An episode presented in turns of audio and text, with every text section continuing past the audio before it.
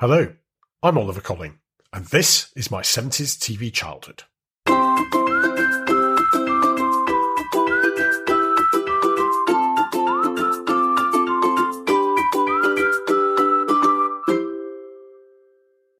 Welcome back to my 70s TV childhood. It's great to have you here. As regular listeners will know, we are a podcast dedicated to celebrating what it was like to grow up as a child in 1970s Britain and the central part that television played in our and our families' lives back then. I hope you all enjoyed our new quiz last week. You'll be able to tune into another quiz next week, and I'll be telling you about how everyone's got on, all the comments I've had, and also, very importantly, the answer to our bonus question. So don't forget to listen and try and challenge your family and friends to join in and see whose knowledge of 1970s TV is the best. In a change to our advertised programme, I've always wanted to say that, you know.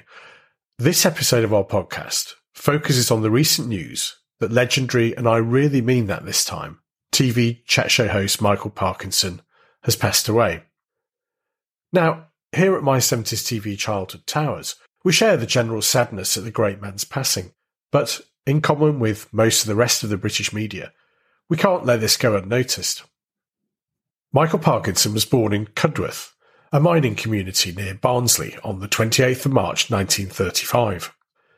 His parents, Jack and Freda, always wanted him to avoid having to go down the pit, in this case, Grimethorpe Colliery, which I always associate with its famous brass band, so encouraged him to read lots of books, watch lots of films at the cinema, and to work hard at school. All of this paid off when the young Michael passed his 11 plus and went to Barnsley Grammar School with a scholarship. He didn't distinguish himself academically at school. In fact, he left with only two O levels in English and art, but did manage to get a job as a trainee reporter on a South Yorkshire newspaper. It's a bit hard for us now, I think, to imagine Parky traipsing round to village fetes and school plays and all of the other exciting events of Barnsley and the surrounding areas. But it allowed him to cut his journalistic teeth and then to move on to bigger and better things. It also gave him time to develop his approach to getting people to open up to him. I'm sure that the matrons of the South Yorkshire WI meetings I'm sure he went to wouldn't put up with any nonsense, which probably made them probably more difficult than subjects to interview than some of his more famous guests in the future. Like all young men at the time, he was called up for national service in the Royal Army Pay Corps, where he was soon commissioned and ended up as a captain. He also acted as a press liaison officer during the Suez Crisis, which must have been quite an experience for a young man. What this did do, however, was fuel his ambition for something bigger than the local press in South Yorkshire.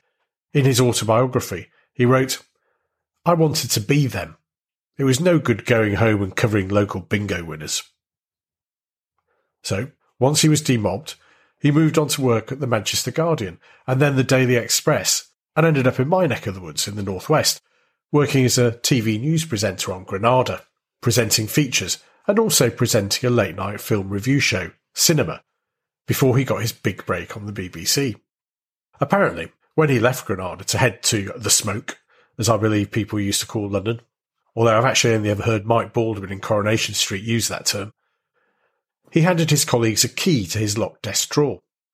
And after he'd gone, his colleagues opened up the desk and found lots of books of blank restaurant and hotel receipts, which clearly he'd been keeping in reserve for his expense claims. The Parkinson bequest, as it became known, kept the TV journalists in clover for many years after. In July 1971, Parkinson, the TV show, hit our screens and was to remain a fixture in the BBC's late night Saturday lineup for more than a decade. My own awareness of Michael Parkinson grew gradually as I've mentioned before on this podcast, my parents were pretty indulgent of me and my television watching, particularly on a Saturday night where, from the mid 70s onwards, I gradually persuaded them to let me stay up after Starsky and Hutch or Kojak or whatever US detective show was on to watch Match of the Day, given I'd become a complete football fanatic by the age of about seven or eight. If you remember, the late night news bulletin will be shown after the Saturday night cop show, and then we get Match of the Day. It's probably also worth reminding our younger listeners and others who may not remember that Match of the Day was about as close as we ever got to live football on TV. apart from the FA Cup final, which was one of the few games that was ever broadcast live, so it was quite a big deal. As I watched Match of the Day, my parents would disappear and do the washing up or something. But then I noticed they would reappear towards the end of Match of the Day, and then make sure I went to bed after the football show finished. What it took me a while to realise was that they were coming back to watch Parkinson. And that only dawned on me when I tried to extend my late night and started to watch the show with them. So my personal appreciation of who Michael Parkinson was and what he did was gradual. But what I did notice very early on was that he had a unique ability to get people to open up and speak naturally, which is a very rare talent and one which many modern chat show hosts don't have. There was a great article on this following the announcement of Michael Parkinson's death in The Guardian by the journalist Fiona Sturges, which looks at what made his approach so different. I suggest you look it up online or on our Twitter uh, stroke X page, where I retweeted the article. Parkinson never lost the sense that he was a journalist first and a celebrity second, so wasn't looking to ingratiate himself with his guests, but to probe and push, and get them to reveal something of their inner selves, which doesn't happen much in modern shows, where the interviewer has more of a cosy chat, I suppose, and actually giving the viewers something they didn't know. Personally, I don't want to see celebrities schmoozing each other as if they've just met over a drink at Soho House. I want to see them think a bit and sometimes squirm. Parkinson managed to do this in such an effortless way, having gravitas, being largely polite to his guests, but never letting them slip off the hook. Now, I'm not going to pretend I remember all of the classic Parkinson interviews. And, like so many things, I've seen repeats of some of the best known interviews many, many times. In fact, so many times I don't remember which ones I saw live, as it were, and which I saw later on. But I thought it might be worthwhile running down a few of the best known interviews from the Parkinson show and try and remember what stood out. I've also asked my wonderful listeners, that's you by the way, to come up with some favourite interviews, so thanks to all who's responded. And let's have a quick journey back in time to remember the classic Parkinsons.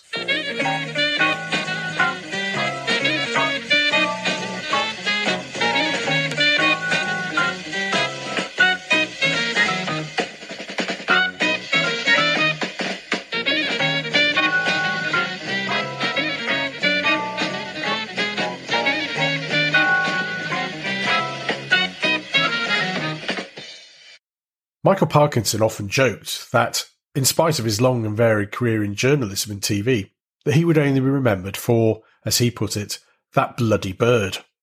We are, of course, referring to the famous interview with Rod Hull and Emu in 1976. Yes. Is it a male or female emu? This? Why don't you have a look for yourself? well, I, I wouldn't know what to look.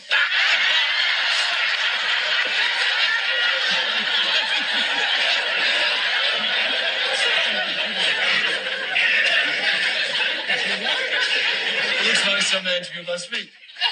What's that? You're, you're not going to say, are you? Interesting. You're all right, aren't you? Why is it so aggressive? It's not aggressive. Not. All the time. It's very- It's not.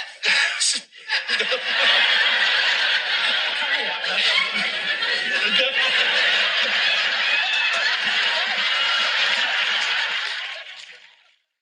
Rod and Emu crop up all through my childhood memories of television. To anyone who doesn't remember them, it's rather difficult to explain how it worked. Rod was a rather eccentric comic performer who was constantly accompanied by Emu, a large puppet of, well, an emu. Emu said nothing, but was extremely naughty and prone to violent outbursts, in spite of Rod's efforts to control him, so chaos genuinely ensued when the pair were around, as in the Parkinson interview. What I love about it is that Michael Parkinson just manages to hold on and avoid getting really quite cross, especially when he's knocked off his seat and wrestled to the ground. Ever the professional, he went along with the whole thing, although clearly didn't particularly like it. Rod and Emu were already famous when they went onto the show and were to remain fixtures on children's TV into the 1980s. And just thinking about it, perhaps they'd need a future episode of this podcast dedicated to them. I'll add it to the list. Judging by what was written in the various obituaries I have read, Michael Parkinson's most celebrated interview was the first he had with Muhammad Ali in 1971, soon after his show had launched on the BBC. I have to admit that I didn't see it at the time, being four years old, but I have seen it on a number of occasions over the years, and I have watched it in full again recently while preparing for this podcast. It is a remarkable piece of television, and I recommend that you find some time to watch it, as it has some incredible moments in it where Ali is in full flight on boxing, issues of race and racial politics. He tries to put Parkinson down and tell him that he doesn't understand as a white British man what it's like as a black boxer with strongly held religious views. But rather than crumbling under pressure, Parkinson won't let Ali dominate him. And the result is sometimes combative, sometimes moving, and often funny, in spite of the seriousness of the topics discussed. One thing which I did find quite shocking as a 21st century listener was the reaction of the audience, who were clearly made nervous by some of the racial elements discussed, and whose natural reaction was to laugh, even when Ali makes some pretty hard hitting statements. Here's a short extract. You don't fear for that? No, I don't really fear for that because I control it. So I don't control the airplane or the pilot or what he's doing. And like uh, like when you're in a car and somebody's turning corners, and you notice they take you kind of on the edge and you're watching. But when you behind the wheel, it's not like that. Mm. See, so like I got when I'm in the ring, I'm handling it, and I don't worry about nobody being that good to really hurt me. See. what about the other thing? Somebody say, "Shh." If you don't believe it, come down here and try it. what about the other thing that's, that, that could happen in boxing, the brain damage? Because as you said, I mean, Frazier was in uh, under yeah, intensive. Uh, yeah, we checked on him. He's all right now. He was, they thought he might have some trouble. James Ellis was in a critical point at the end of the fight, and I pulled off of him most fighters are scared to say they lightened up because they call the fights fixed or they say you carried them. I tell them quick, but I got them. They can't do nothing about it because they always talk about fighters dying, how brutal it is. and they always, mainly me, been a religious man, been in a brutal game and uh, could hurt somebody. And they say precautions should be taken. I think the best precaution. If they talk about gloves should be bigger, the fighter should wear some type of head protection or face protection. I think the best caution is if a fella's winning a fight on points, he's got a man just about out. The guy's against the ropes and about gone, and he should not just try to hurt him just to satisfy the crowd or to make money. See, Ellis has got a family. He's an ex-friend of mine and he wants to live too. And we just, and it's really silly when you think about fighting. I look at other fighters fighting. I say, I must be a fool. Here are two men like two roosters. You know them cockfights. They take two roosters and they put them out and they put knives on them and the roosters are fighting each other and they're not even mad, don't know each other and just to please somebody. And here are two men in the ring fighting each other and they're hitting each other and they bleeding and they fighting. What they mad about? They're not mad about nothing. Just two, just a bunch of agitating, bloodthirsty people saying you can whoop him, he can whoop him, my man can whoop your man. All right, y'all get in there and fight. Powerful stuff. And it's hard to argue with Ali later in the interview when he says, I can talk all week on millions of subjects, and you do not have enough wisdom to corner me on television. You are too small mentally to tackle me on nothing I represent. Wow. You don't get that on Graham Norton. Parkinson also had a policy of interviewing emerging talents, and in 1975, a young Glaswegian comedian who'd been growing a following as a result of his live stage shows was booked to appear on The Parkinson Show. How, how important was the, the, the, childhood that you had to, to, to your source of humour? All important, I should imagine. It's in my act, you know, I, I spend about oh, about two thirds of my act talking about my childhood and various things that happened to me or to people around me. And a horrific thing happened to me one day. I was born in this tenement in Dover Street in Anderston in Glasgow, down at the dockside. And about six years ago, five years ago, I was at a party in the house of a fellow called Andy Moyes, a folk singer. And we were drinking an awful lot. And in the morning, I had a terrible hangover, and I went over to his little sink at the window, and it looked right onto the street I was born. I was washing my hands, and the building I was born in fell down. They were demolishing the place, and it was only the front, but you couldn't see that from where I was. Crash. It summed up exactly how I felt at the time. The house had burned and fallen. I thought it was the end of the world or something.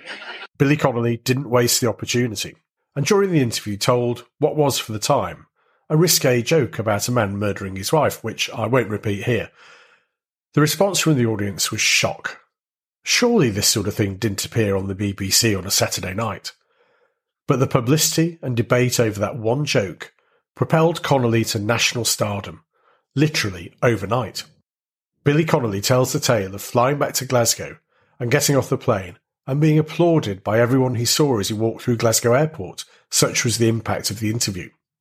The two men became great friends as a result, and Connolly holds the record for the most appearances on Parkinson's various chat shows, with 15 appearances. One of my other personal favourites was from 1978, when Parkinson interviewed Kermit the Frog and Miss Piggy. As regular listeners know, I was a huge fan of the Muppets as a child, and I do remember watching this one as it was broadcast.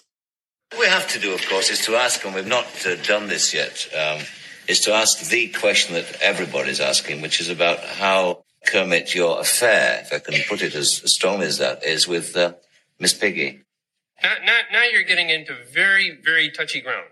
You see, uh, there is there is no relationship between Miss Piggy and myself. Well, You know, there there is none. I mean, now there is some of it on the screen, and some people think that we have a relationship.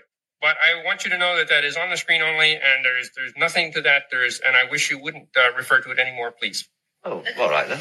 All right. Yes. Okay. Yes, because uh, there's there's really nothing between us. Anything you may have heard about us in hotel rooms or any of that stuff just doesn't exist. Well, then, I mean, you won't mind then, therefore, if I confess to you that I am madly in love with her. I mean, like the rest of the nation, I think she's totally adorable. I think she's the most You're in big beautiful, trouble sensational. Why am I in big trouble? Well, I just uh, you just wait and see. All right. Well, I'm going to make a special introduction, in fact, to Miss Piggy because I say I think she's so sensational. I mean, the really most beautiful, beautiful creature that I've ever set eyes, on. I really mean it. I am madly, madly. Would you welcome Miss Piggy?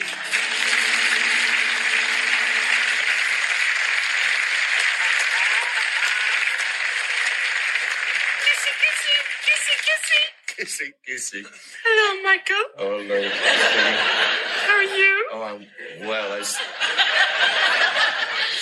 Hi, Frog. Again, Parky plays it absolutely straight and helps deliver a truly memorable piece of TV history. It's estimated that Michael Parkinson interviewed around 2,000 people on his various shows on BBC and ITV, and others that listeners have mentioned as being their favourite guests include Paul McCartney. Incidentally, Parkinson appeared on the front cover of Wings' album Band on the Run. Alec Guinness, Peter Ustinov, Kenneth Williams, Dame Edna Everage, and from more recent times, many of you have mentioned the interviews he did with Peter Kay, particularly on his final show when Peter brought along a few things to help celebrate. I brought a bag of treats, didn't I? Because it was your last show. I thought, you know, I thought we'd be having a laugh. I've got party hats here. Stick all them on. Tablecloth. I thought you'd had a big table, though. I've only got that. There you go. you know, kick our heels up a bit. Alright. Enjoy ourselves, there you are.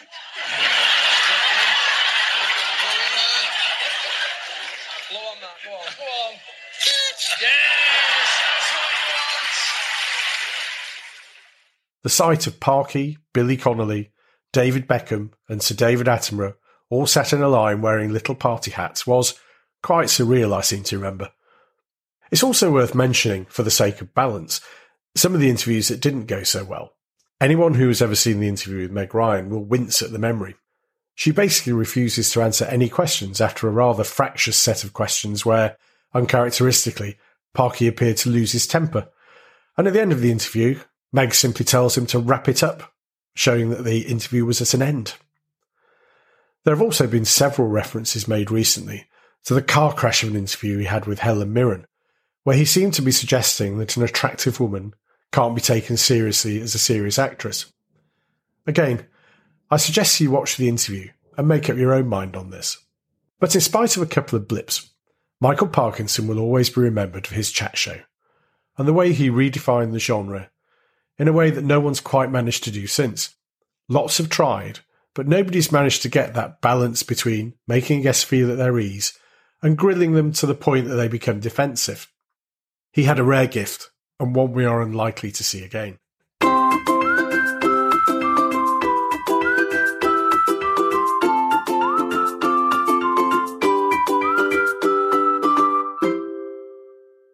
Aside from his chat show, Michael Parkinson did many other things. He was a very talented cricketer and played alongside Dickie Bird and the young Geoffrey Boycott at one point, And, as a cricket fanatic, I was quite moved to see them reunited at this summer's Headingley Test match. He was also a leading agitator in the anti-apartheid movement and wrote a regular sports column for Anti-Apartheid News from 1965 onwards, and was a vociferous critic of the MCC when it bowed to South African government pressure not to select Basil D'Oliveira in their party to tour South Africa. Eventually, the MCC bowed to pressure and South Africa cancelled the tour, but Parkinson continued the fight until democracy came to South Africa in the 1990s. He was also a founding sponsor of the Anti-Nazi League, which was set up in 1977. So behind the chat, there really was some real steel.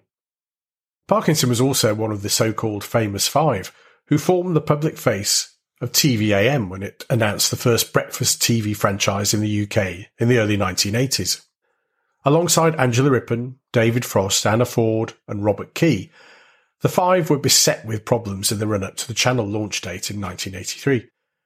They were all shareholders of the business, but almost inevitably, once their current employers found out they were setting up a new TV franchise, some of them, like Angela Rippon and Anna Ford, lost their jobs. Parkinson held on to his, as the BBC thought they might persuade him to stay, but it all made the anticipated launch of the new station a bit fraught.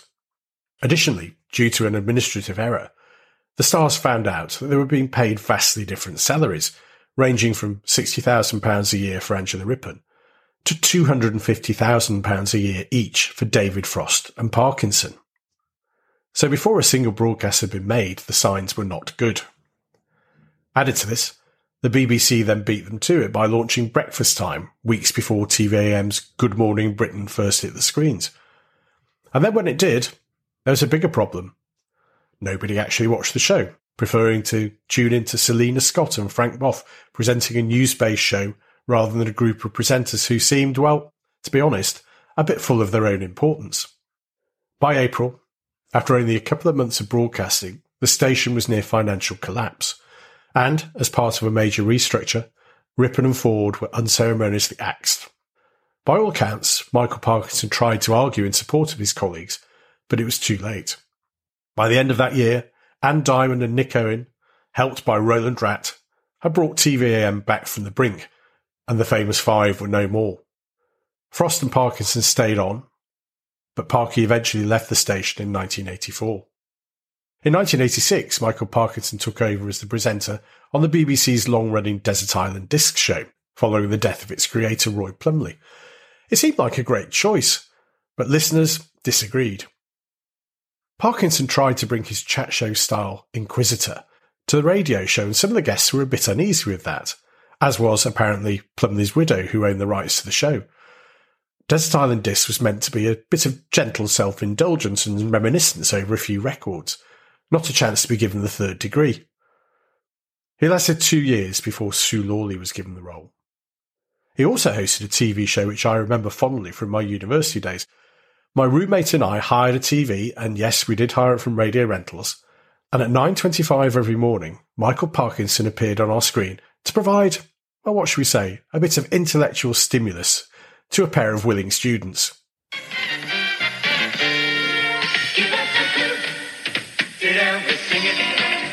Bass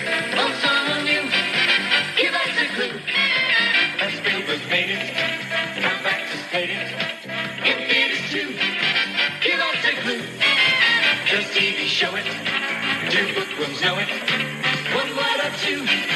Give us a clue. Give us a clue. Give us a clue. With Michael Parkinson. But in spite of all his other roles, including hosting the infamous live Ghostwatch paranormal documentary in 1992, we will always remember Michael Parkinson most fondly for his interviews. From Muhammad Ali to Peter Kay, via Rod Hull he made himself the king of the genre, and, as I said earlier, we are unlikely to see anyone like him ever again. Thank you, Sir Michael Parkinson. We will miss you. I hope you enjoyed our brief tribute to one of British TV's greatest talents. Let us have your own Parkinson memories. As always, we'd love to hear from you.